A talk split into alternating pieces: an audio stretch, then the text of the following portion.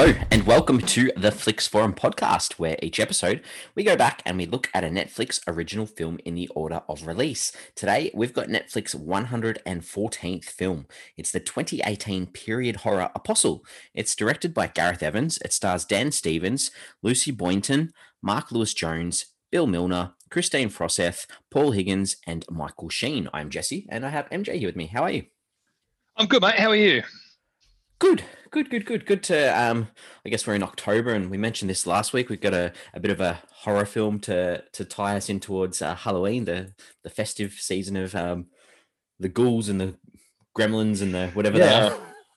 they are. Um, we don't really celebrate Halloween in Australia, but I've been thinking about this a lot. There's a, there's a house in my street that's um, fully decked out with Halloween stuff, and I'm all for it. Uh, I, I think it's I think it's definitely a not a holiday. It's that's probably the wrong word. It's an occasion that I could definitely get behind, and I think Australia's sort of building towards Halloween a lot more. And I, I think uh, I'm keen to sort of get really heavy into the Halloween stuff because it is right up my alley. Yeah, I, li- I like the this time of year where there's a lot of people that do like a October sort of thrill month where they watch a lot of um you know horror films or scary yep. films, you know, a movie a day in the lead up to the 31st of October. So yeah, it's uh it's good for us to be able to do this one, I guess, around this time. And yeah. yeah, no, well said. I don't have much else to say on that. So um, we, we start our show off with our fast flicks where we do a quick summary of um, the film. So what's your fast flicks for Apostle? All right, so it's set in the early 1900s. Um, a man must secretly infiltrate a secluded and kooky community to rescue his kidnapped sister, completely unawares of what lies ahead of him on this island. Oh, I like the the openness to to work out what's on this island. Uh, I've, I've, I've taken what you've said, but I've just done it very bluntly. I've just said, um, a man tries to find his sister who's been taken by a religious cult. That's it. That's what happens. Yeah, so um, that's uh, that's where we, we're heading towards with this episode. So I'm going to put it out there early that we're probably going to spoil this uh, this film mm. quite early on with what we speak about. So if you did want to check out Apostle and and have a uh, little context going into what actually happened in this film, give us a pause uh, because we're going to head into this part where we talk about how the film was made and and what the film's about. So MJ, what what can you fill us in? Yeah, all right. So it was November 2, 2016 when it was first announced that Gareth Evans uh, working on a new project that he was planning to write and direct.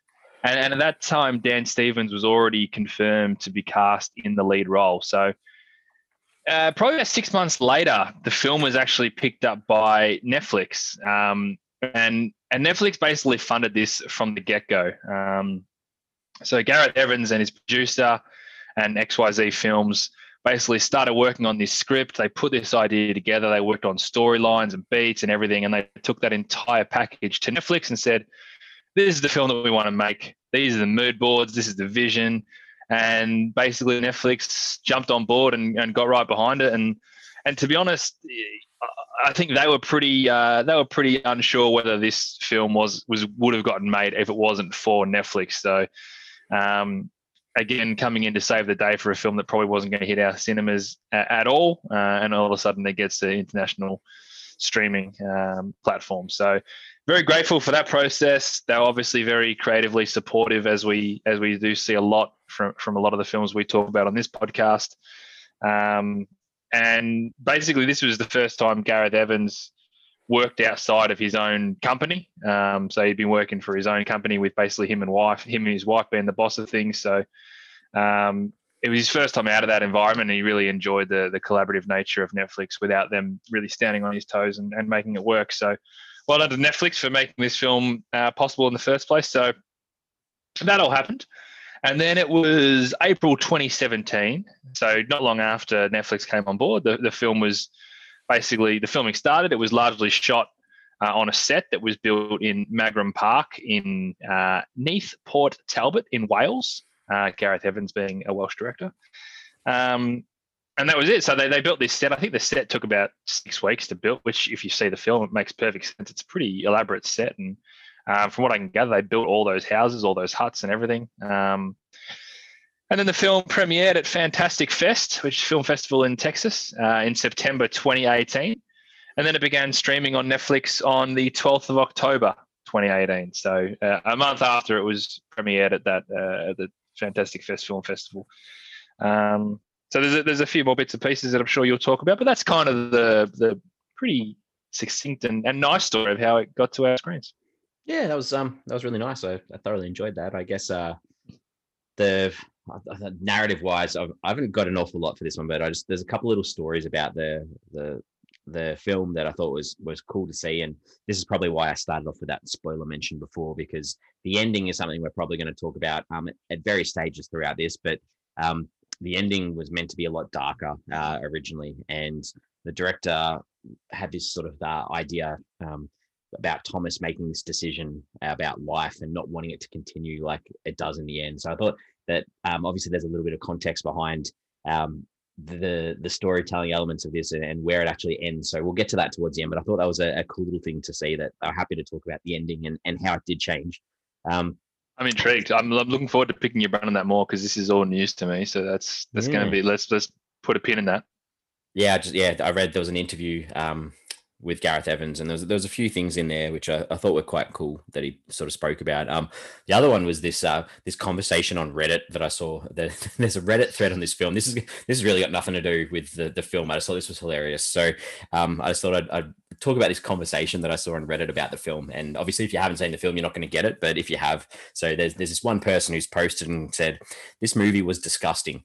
A girl came over to Netflix and chill, and I had no idea it would have so much gore and monsters a human wine corker is not an aphrodisiac. and I was like, oh, yeah, that's not bad. So the next person comments and goes, You watch this during a Netflix and chill? Bold strategy.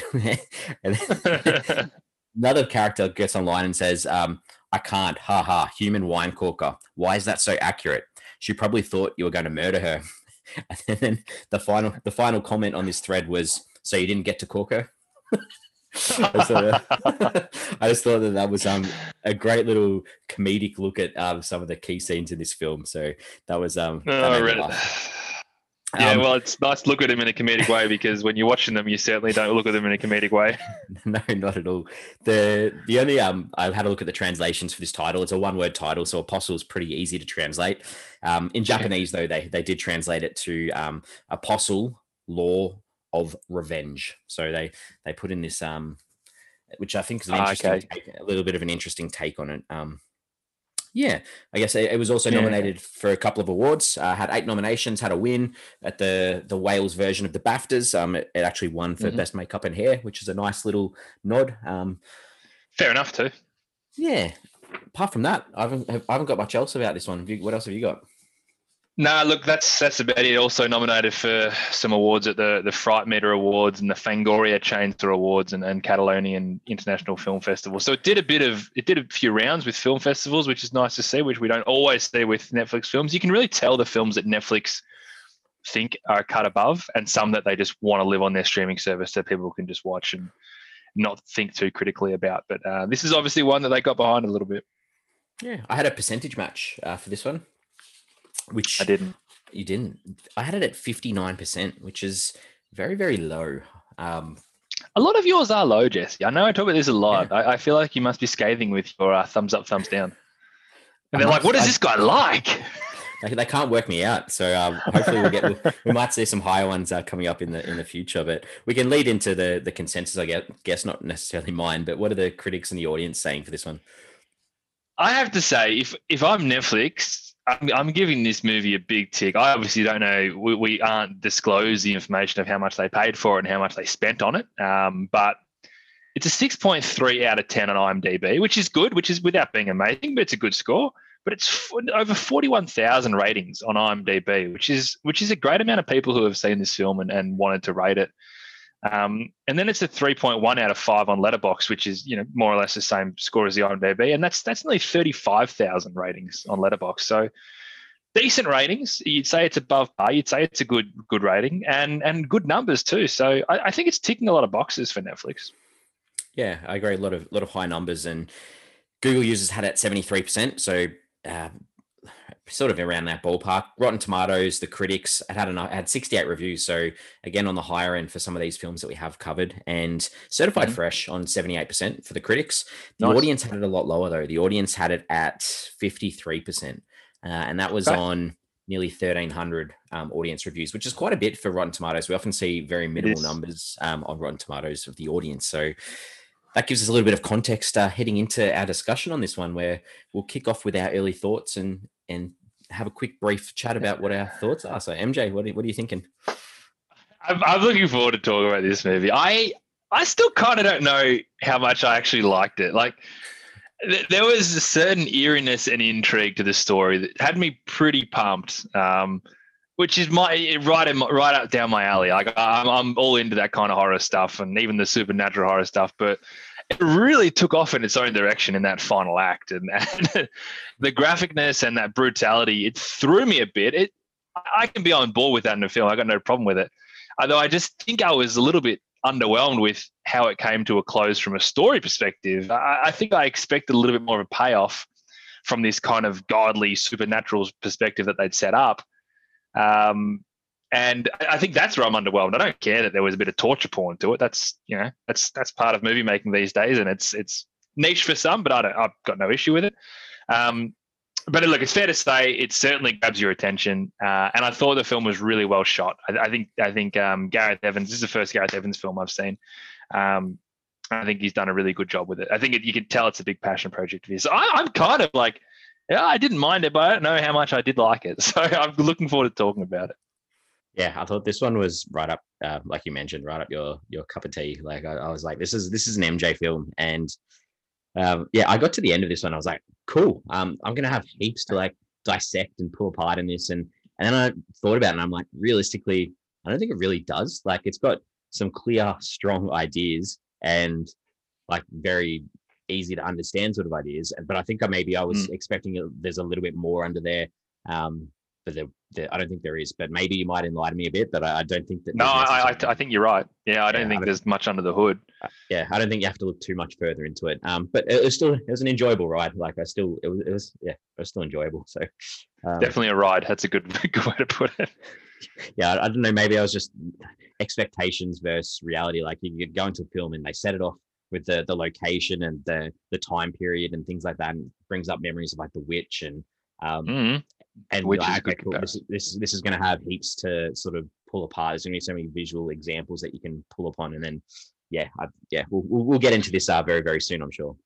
Well, I, I, think you're thinking the same line as me because they set it up so perfectly for for what I was hoping to be a really interesting payoff, and instead of the final act being not so much a reveal, but but more uh, that satisfying conclusion to all these little bits and pieces that you're slowly putting together about the story instead of doing that, they just went for like full gore and, and full graphicness and uh, that that and which I don't care, didn't bother me, but that left me unfulfilled. That's that's kind of where I see. I think you're kind of saying the same thing. Yeah, I think so too. Yeah. Okay. Well, let's uh, look look at some characters from this one to see if we can identify um what they were trying to say. So, start us off.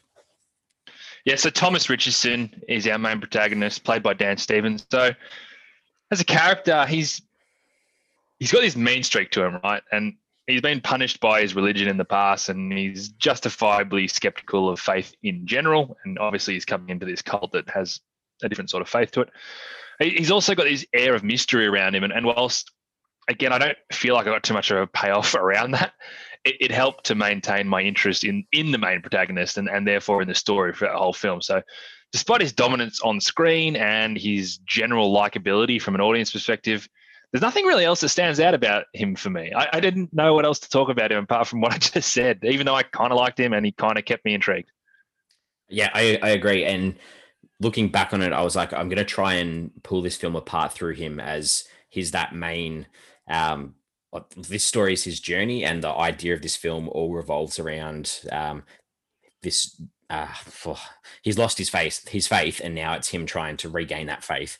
Um, and they do it very explicitly at the start through um, this scene where he's being told about needing to find his sister, and there's there's words on the the wall. I think it's like the power of his resurrection lies in the touch of his suffering. So they set it up that this guy needs to be reborn or or reconnect with some kind of um, faith or some kind of belief in mm. and it doesn't necessarily have to be a religious belief but that belief in in humanity and and um, that belief in freedom and, and what people are like so i think that um yeah i feel like I, I agree with you i feel like that they did a it was a very slow sort of reveal of this this scene, which was really good, where you find out about how he was preaching in across um you know the Asian continent, things like that. And I think that was really powerful in, in showing why he's sort of lost this this ability to believe. Mm. But I feel like they they chucked that in the middle, and it was a little bit too late when we've already seen so much of him.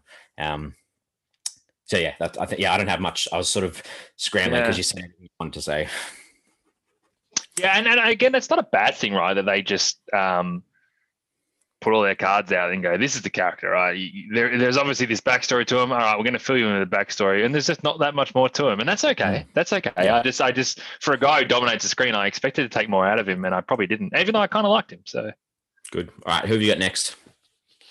I got Malcolm Howe, um, played by Michael Sheen. So he was the the leader of the cult, I guess you could say. Um, and I, I, he was somewhat ambiguous in his motivations, which I which I appreciated. Um, he never really felt like he was the villain of the story, despite the fact that he was wearing these villain shoes. Right, he was fitting the mold of what a villain in a movie was. Um, and I enjoy that his dedication to his his God, whatever you want to call her, um, and even his thirst for his own power. It was kind of born out of sincerity and necessity, despite the fact that he was too consumed to see that it was kind of time to dump, jump ship and he never really um, he made wrong decisions, but I, I, just don't think he failed for the wrong reasons. I don't think he was a bad dude. And I think there's a level of him completely losing his grip when that desperation to keep order was slipping away. But his intentions aren't to be like this all conquering, all powerful leader. And I think that makes him an interesting villainous character who was was he good, was he bad? You kind of kept guessing most of the time, which which I think it worked.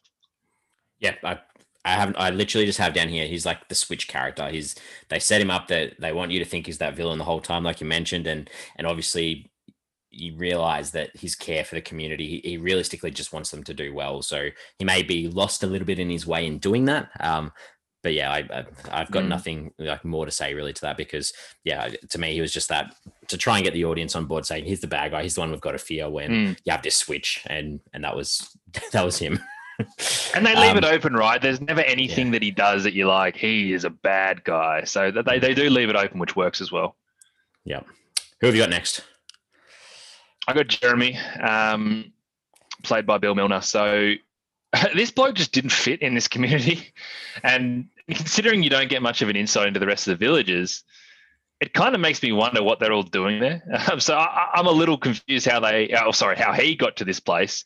I think I might have missed it somewhere because it's obviously something to do with Frank because he saw this like, oh, my boy, you know, don't kill the boy, or I, I don't think it's his son, but I think there's a link there that I that I missed. Um, uh, yeah, I had, I thought I it was his son. That's why I had it down. I thought it was his son, but maybe it's not. Okay, I don't think it was, but I feel like he recruited him or he got him or something like that. I'm not too sure, but there was a link with those two. Yeah. Um, but it, he seemed pretty keen to help Thomas without needing too much convincing. And he became a pretty handy ally, which works from a story perspective. And I'm, I'm kind of glad they didn't tease that out. But it, it does leave me with a lot of questions about Jeremy and, and where it all kind of fits in. And because if, if he is, you know, the son or uh, close contact to one of the guys who's in charge of this island, didn't seem like he had any intention of wanting to be there or stay there, which then it doesn't really add up. But that's I'm a bit I'm a bit confused with him. Yeah, I I had him and Jeremy and was it Ffion? Ffion? Ffion, yeah. Ffion, yeah, the his uh, his girlfriend. I had them almost yeah. together because I I felt like on screen they needed someone in this community that wanted an out. They needed someone that wanted to escape. And to me, that they, these two are those those characters that um, you couldn't just have a whole community of everyone just following the rules or, or mm. accepting of where it is and, and not wanting to escape this this community. So um, I felt, yeah, I, I thought that they were important in that they were there to give Thomas someone to to bounce off and give someone to ally with, so that he, like you mentioned, you know, working together, that that they're a good little team. Um, mm. And just sort of gave in little reasons and, and more explanations as to and this is more obviously the the child that they were going to have of things that aren't going to work on this mm. cursed land. Um, so yeah, so that, that, was more how I saw them, I guess. Yeah, true. Real, real, sorry, real plot-driven characters, aren't they? They, mm. they make the story work. Yeah. Uh, I had Andrea down as well, just as another character that I thought it was interesting that um, she came across as like the support person, and you know, she supports um, Ffion when she finds out that she's having a child. She supports Thomas when he's injured. She looks out for Jennifer when Jennifer's um, put out in the middle of the street and, you know, kids are harassing her and things like that. So I thought it was nice to see that. Uh, I think it would have been very detrimental for the film if you have this whole cast of characters that belong to this cult or this this this faction that and only the only thing you see from them are vengeful tactics or, or negative types of things. So it was really nice to see a character that would go out of the way to do some positive things. Um, yeah. Good call. Yeah, I look. I, she seemed a lot more street smart and worldly than everybody else. And again, was there a conversation with her and Thomas that kind of? I feel like she she she was back on the mainland at some point, and so she's she's across how the world works a little bit more than ever. I don't know. There was something she felt again like she didn't fit in, but I felt like it was because she knew how things are supposed to work and things are a little bit off in this place. So um, I'm not sure again if I missed something or it was just assumed, and we're supposed to think that she is. You know, she has spent a fair bit of time on the mainland. Hmm. Any other characters you wanted to talk about? Well, I've got I've got Quinn, um, so who turns out to be the main villain. So is a character. So this is his character comes pretty hard in the part of the story that makes the film obviously jump off the page, but it's also probably the reason why I lost a bit of interest in the film as well. And not because of his sort of homicidal brutality or his psychopathic thirst to resolve everything wrong in his life with violence, but the fact that this story kind of lost its eeriness of this misunderstood religious cult to this kill first loony gaining power and prominence in the community. Um, you know, that's kind of been done before. The the soft and calculated touch of the long term leader becomes overthrown by a man who's willing to kill to protect. Um, and it never ends well for that man. So inevitably, the film started to show its colors of how it was going to end really early because you knew that Quinn, when he took any sort of power, it wasn't going to end well for him. He was going to get overthrown and probably die a bad death. And and so that his character, which felt cliche, felt like it had been done before, to me also represented the point of the story where I kind of, you know, got got not lost, but like lost interest a little bit, which which is a bit of a shame. So I I, I don't know. I wish they didn't go down that route, but I get it. Yeah, I, it reminded me of uh, Aladdin, and when Jafar at the end gets control of the genie. It was like you've got this guy who's a villain the whole time, and then all of a sudden yeah. he's got these super villainous powers that he wants to go out of his way to to cause as much havoc as possible. Um, for no like like like that that screw that screw corkscrew thing that we were talking about before. Yeah, yeah, I, I, like obviously that's some sort of ritual that they do, but I was like, this we haven't seen that before, and yeah. for him to to be the one that brings it out, I was like, this is a little bit extreme. Um, with no trial, and I, and I, and I, couldn't imagine Malcolm doing that. Like, and obviously they've got the guys nah. on the last side, so obviously the leader doesn't usually do it, but it was just like you know he's taken on this this persona that's all of a sudden I'm going to do everything how I want to do it and do it myself and this this this part of the movie was important, right? Gareth Evans was was wanted to, wanted to make a movie with with this this part of it in it, and and it doesn't work without the character of Quinn. So I get that. That's that's that's his prerogative, right? So I'm I'm not uh, disappointed at that. I just I would have I would have been more appealed with a with a different part of the story. But anyway, mm-hmm. that's for me to be annoyed at. Is that a good way, a good segue into Gareth Evans? Sure, I think, yeah, I think, I think, I think, we might move into like so. You mentioned before Welsh Welsh director. I, I, I did a little bit of a read up on on his previous films. Very interesting little backstory that um, mm. you know he got obsessed with uh, this sort of Indonesian type of martial arts, and then um, you know studied it so in depth, and he, he's made I think three Indonesian films that are like action films. Um, I think they're called the Raid series and really popular right, and yeah. sort of got his got his name going, which I thought was a, a cool little backstory and very different from what we see here. Although we do see a lot of gore in this, but um, yeah, it's a it's a cool little story. He seems like an interesting dude, and he's. I'm just yeah. I, would like. He seems like the kind of guy you'd, you'd want to have a beer with and pick his brain a little bit because he thinks outside the box, but he's got pretty strong, not strong. He's got pretty well formed ideas about what what interests him and, and what he wants to do. So yeah, I, I'm I'm intrigued by Gareth Evans, and yeah, the raid. Um, not not a film that I'd say our former co-host Heater, who, who we the three of us used to do this podcast together, watched the raid recently. And remember, he hit us up and he said, "Hey, it's been a while, but I watched the raid," and I was like, "Never heard of it." And then all of a sudden, this comes up. So um, it's obviously got some sort of following, and we know Heater's a big action fan. So um, you know, he's he's obviously doing some right things, Gareth Evans, and I'm intrigued to see what he does next. Good. Okay. Well, this is where we move on to look at some scenes uh, from the film, and we start off with ones that stood out. So, what are some ones you liked for this, MJ? There's a real theme in the three scenes that, I, that I'm going to mention here, and it's all to do with the the horror elements and the the intrigue that was built for me through these three scenes. And and one of them was immediately at the start with the the red mark on the ticket for the boat. Um, for no other reason than I, I like the way that this was captured and the way we kind of followed through with the swap of the ticket, and then we kind of kept a really close eye on that character who ended up having that ticket. It just was really intriguing because we had no other information, and, and obviously the main and Thomas had no other information either. But it it just made you really take uh, take notice of what's actually happening because something's a bit off, and I think that was a really nice way to set everything up. Yeah, they and with the um, suitcase, um, the marking on the suitcase, they it, it, was just um it made you yeah, pay attention and sit up and be like, what's going on here? So I agree. Yeah, they they set that mystery up really quickly, which was good. So, um, the scene not too long into the film as well when he when he sneaks back to his uh, room late. Uh, obviously, you see all the blood jars on the on the floor, but you also see this spirit thing, which ended up being that that god-like creature that we see in the film.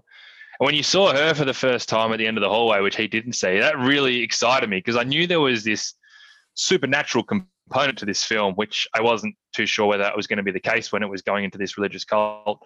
Uh, and then obviously you see all the blood jars, and then the blood sort of seeps down the crack, and there's something under there, you know, drinking the blood. It was giving me all these little pieces to get really excited about. Um, so again, again, just setting up that intrigue and that horror element to it that got me very excited. Um, and then the final scene, which is really on trend with this as well, but happened a bit later on, is is when Thomas goes into that, you know, I guess what like a blood pit of water, uh, and then the old lady pops up and sort of starts chasing him, and that was insane. I, I that really got the blood pumping, and it kind of changed changed the tone a little bit, where it was began becoming like a he was he was becoming a bit of a recluse. Now trying to catch him, and then no, no, we've still got these super supernatural elements to it, and um, that was really really well captured. Really good scene. So uh, they're they're the things that stuck out for me.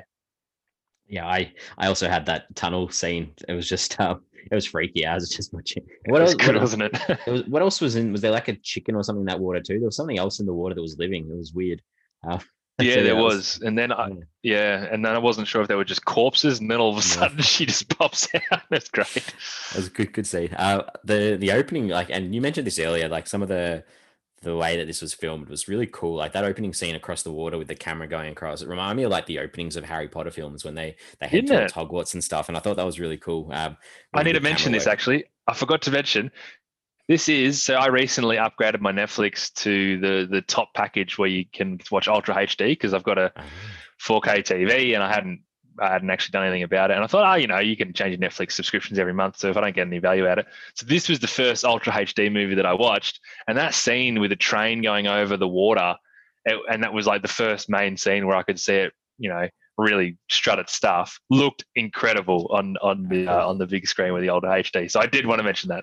Yeah, very cool. Um, I, there's the scene where, and it was very obvious that nothing was going to happen to Thomas, but I thought the tension was really good, where they're trying to find this this assassin or this this intruder, and um, the um, what's his name, Malcolm, the prophet, sort of lines all the new people up in the church and says starts off with a verse of, of the the religious text and tries to get them all to, yep. to follow on. I just thought that was um really well done, um, just to create that tension of what's going to happen here.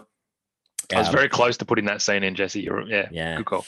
And then uh, finally, the the only the other thing that I wanted to touch on was that that retelling of uh, Thomas in Peking when he was, um, you know, he was branded with that that crucifix on his back. I just thought the the camera work there, it sort of did like a loop. It was really cool, um, just leading into that fire and the, the burning cross and things like that. It just uh, it looked really really cool. So that's me. I'm done with the things that I thought were looked really nice. Yeah. What is yeah? What are some things that you didn't like? I I'll say this first because that scene that you yeah. just spoke about, I had it in the scenes that I didn't like, and not because of the way that what everything that you've spoken about it. I just felt like it didn't really rev- have the reveal that I think that I wanted about his character. It didn't unlock enough about him because they did create this mystery to him, and I was like, ah, okay, so he'd been burnt by religion before. That was kind of the crux of the scene. You're right; it looked cool. Um, everything about it was pretty cool, but didn't give me the answers that I wanted for the character. So I will just say that now as Yeah, to I why think I, I- didn't respond yeah, as I- well to it.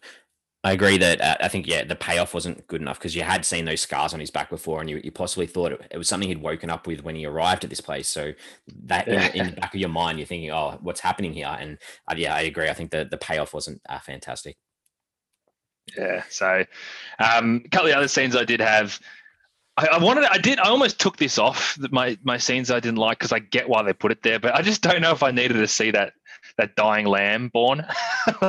you know, I get it because you're sort of setting up some of the, as I said, the torture porn that we're going to see.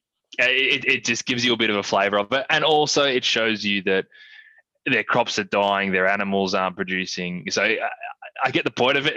I just don't know if I needed to see it. So um, I, I've left it in there. It's pretty it's pretty gross. it was. Um, there was a scene at the dance when they had the dance before he sort of snuck under the house and went into the tunnel. When him and Andrea had a bit of a bit of a romantic little connection where there's a lot of dialogue, and every now and then I'll pick out a line of dialogue that I just thought was awful. And this is one where, out of the blue, she just goes, "Your eyes, they've seen things." it's, it's just a bit much for me. I liked Andrea as a character, and it just felt like almost she was like, "Do I have to say this? Like this, this, this is not my character." It was just, uh, yeah, it was, it was a bit off for me. So, um, and then I just, again, I kind of feel bad putting this in, but how much did we really need, you know, Jeremy's corkscrew seed?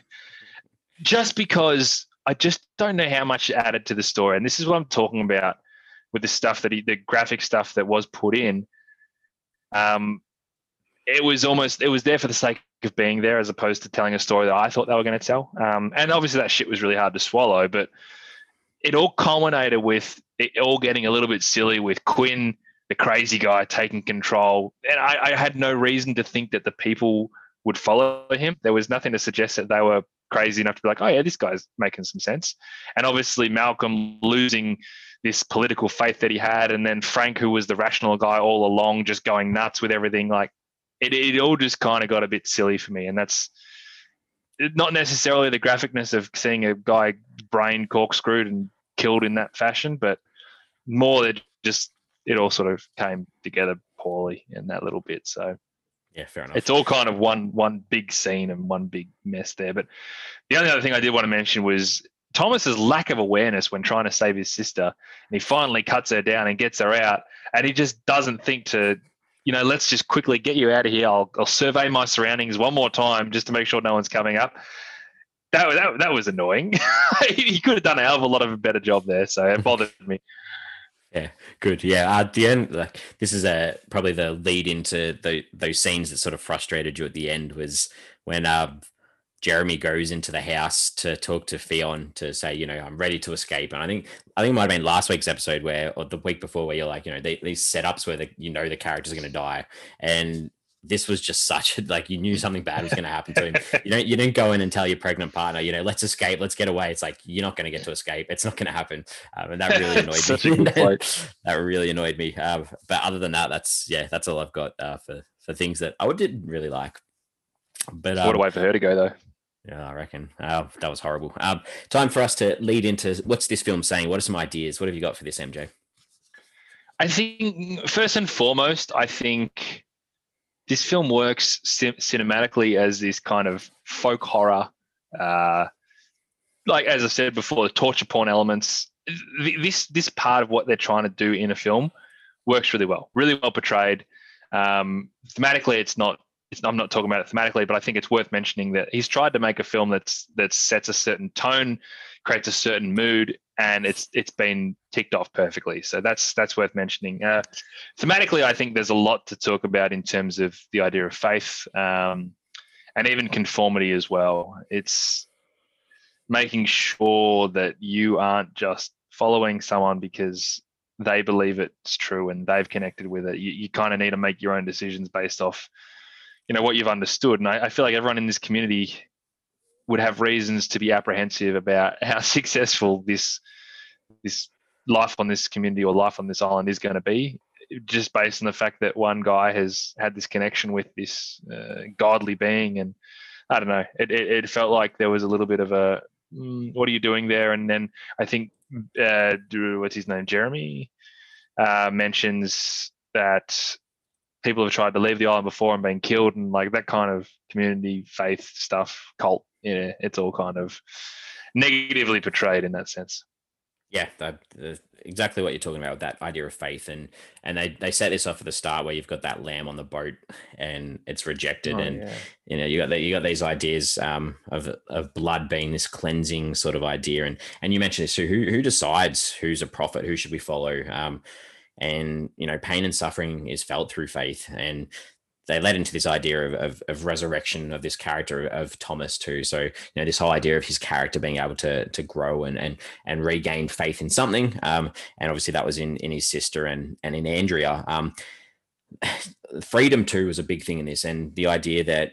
Um, of mm. escape and whether you're you're tied up physically like Jennifer or whether you're metaphorically like the young couple that you, you can't escape this island like this idea of of being able to mm.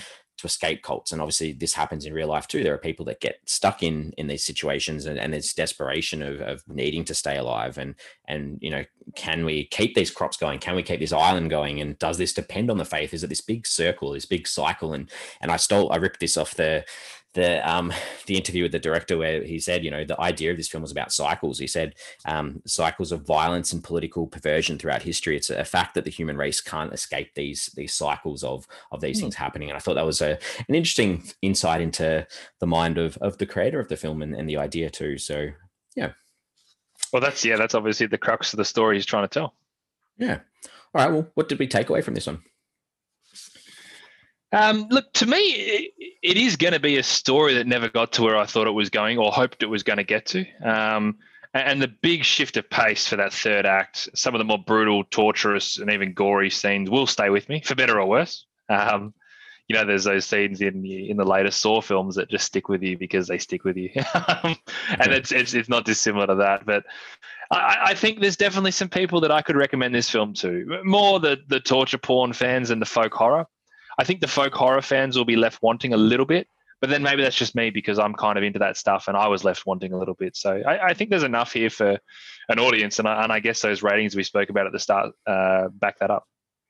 Good. Yeah, I, very very violent. This is this is something that's definitely not for children. Um, so oh god no.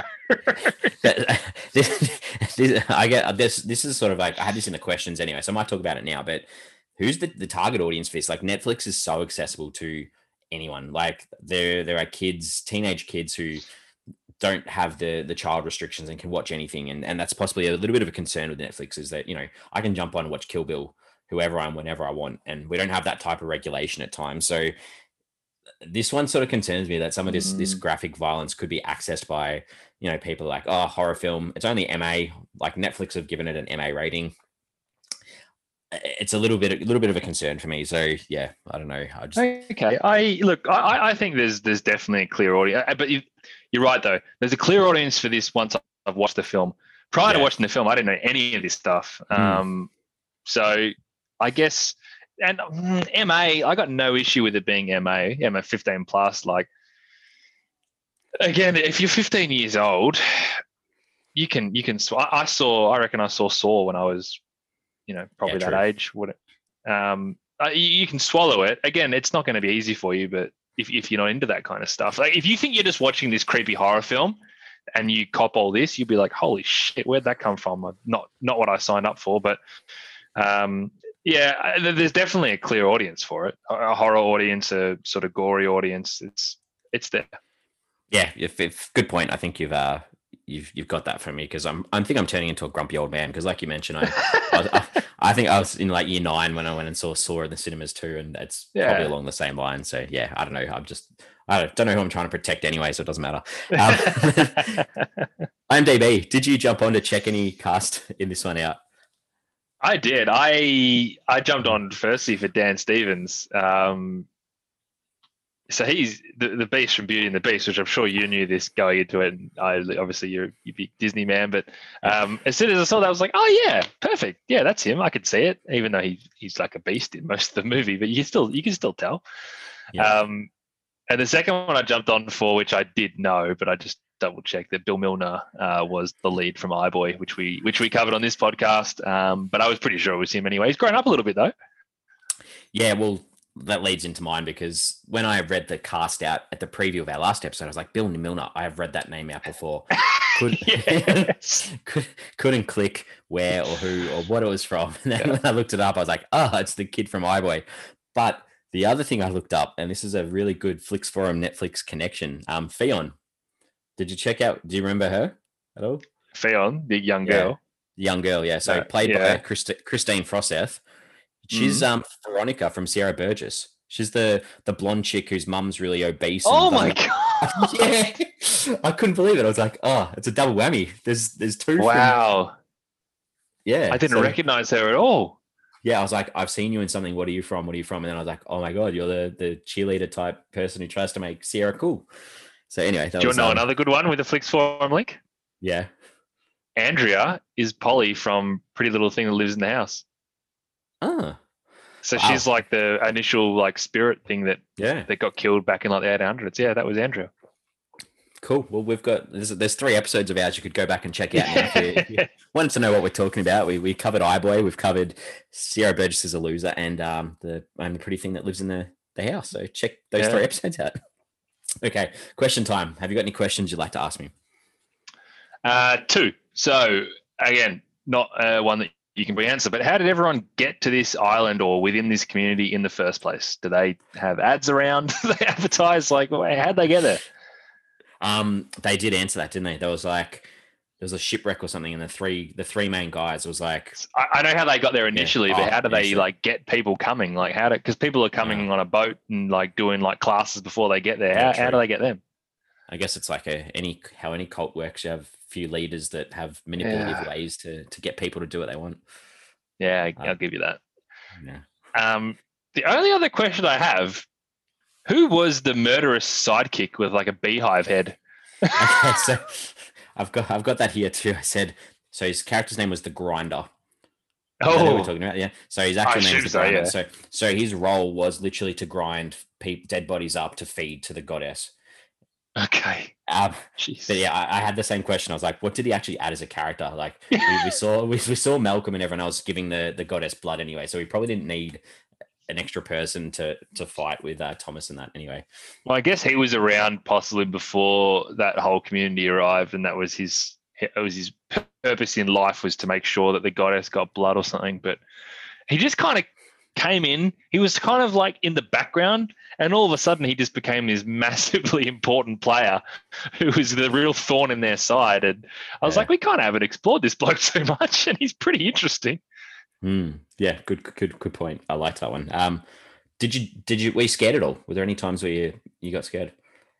The closest was in the in the pit, In the pit. um, in the blood pit where she popped out. That was a good scare though, yeah. But I was Yeah. never, I wasn't expecting to be apprehensive. I, I don't know. I, I think I thought this was going to be more of a thriller anyway. But um, Yeah. no, it didn't. It wasn't particularly scary. Good. Um, can looking at your vagina in a hand mirror tell you if you're pregnant or not? Um, look, you're asking the wrong person, but I got to assume there's some sort of truth or wives' tale to that. I can imagine if you're like in the late stages of, of pregnancy and you maybe in labor and you're checking to see if the baby's crowning, but I, I don't think she was quite at that stage yet. So yeah, if anyone Maybe it looks different though. Maybe maybe it does look a little bit different. I don't know. Maybe she had to look at it beforehand, so she knew what she was looking for. But uh, yeah, I don't know, mate. That's a good question that I am not equipped to answer. Good. Uh, so this this might tie in and, and give us an answer as to that um, corkscrew scene. So right. at the start, there's the ransom letter that they get, and there's that flower in the ransom letter when he's reading it on the train. Then they put that same Mhm. flower in Jeremy's brain when after they've corkscrewed him. So Yep. what does what what does that flower symbolize? it's got there's got to be some reason to it for it Yeah, yeah, to yeah. appear, but I, I don't know. I, that's why I'm asking you. You might not know either, but It's it's a really interesting point that I hadn't considered. I think I put the pieces together in my head and then left it there. But Hmm. Um, look, it's got to be because it's obviously there's something to do with the fact that when uh, the goddess is healthy and firing, that all the crops and the crops are growing. Yep. uh, all the leaves are green. So maybe it's a, an example of this is our sacrifice that we're making to get the crops better, so we can give you blood. I don't know. Maybe it's it's something to do with the sacrifice. I'll take that. Good. Um, Thomas, did he actually take ransom money with him to the island? And if so, what happened to it?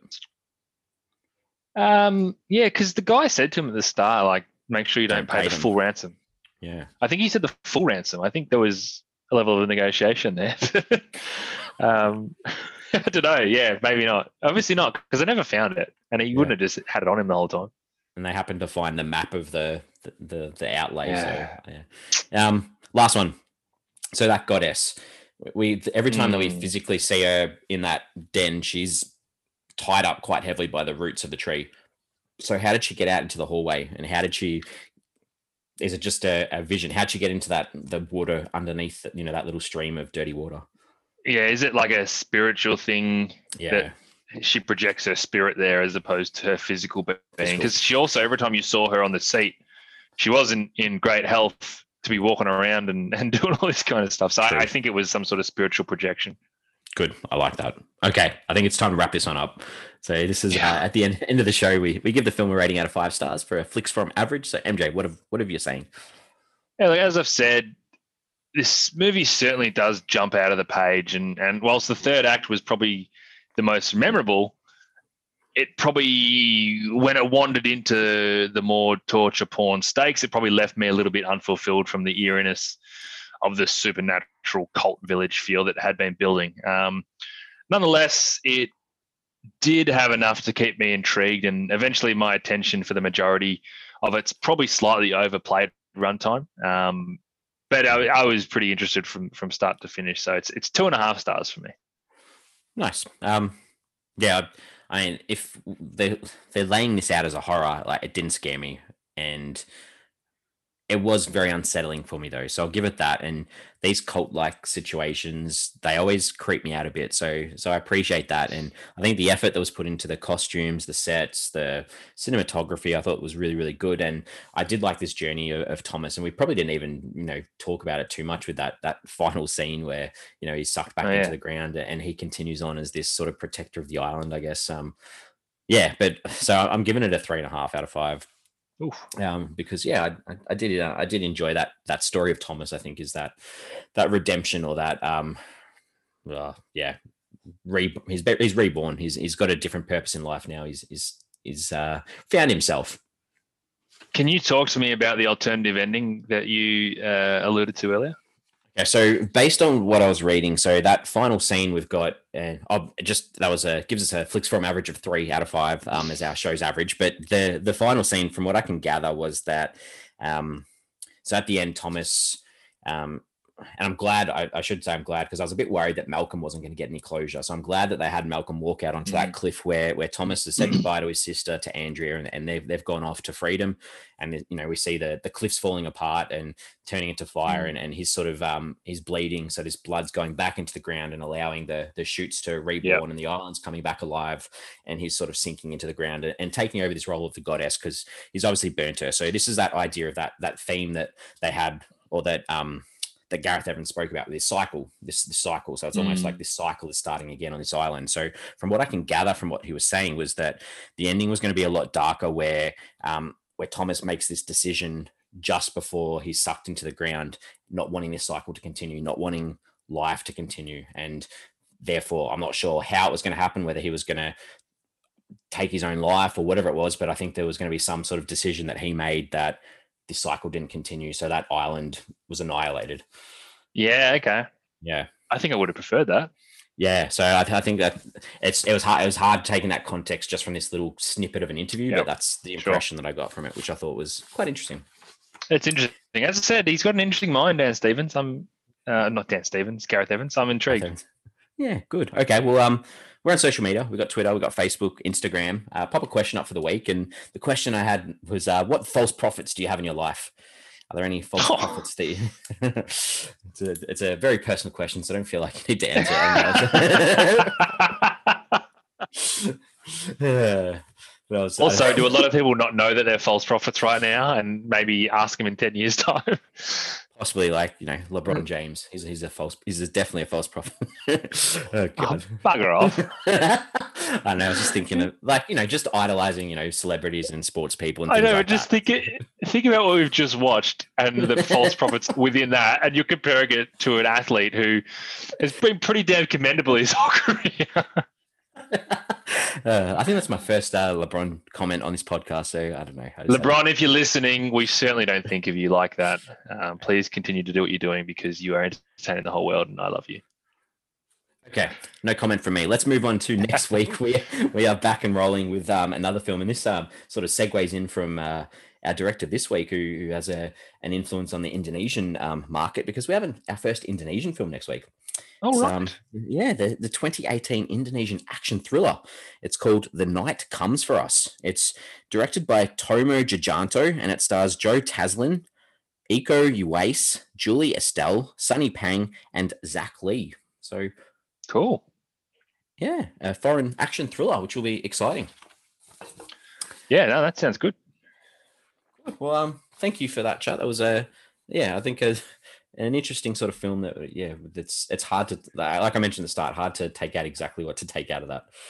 I don't know how I would have felt if I didn't get a chance to talk about this film. I don't think this is a film that you just pop on midweek, watch, and then just forget about. I, I, I think a debrief of some sorts is required, so I appreciate us doing that.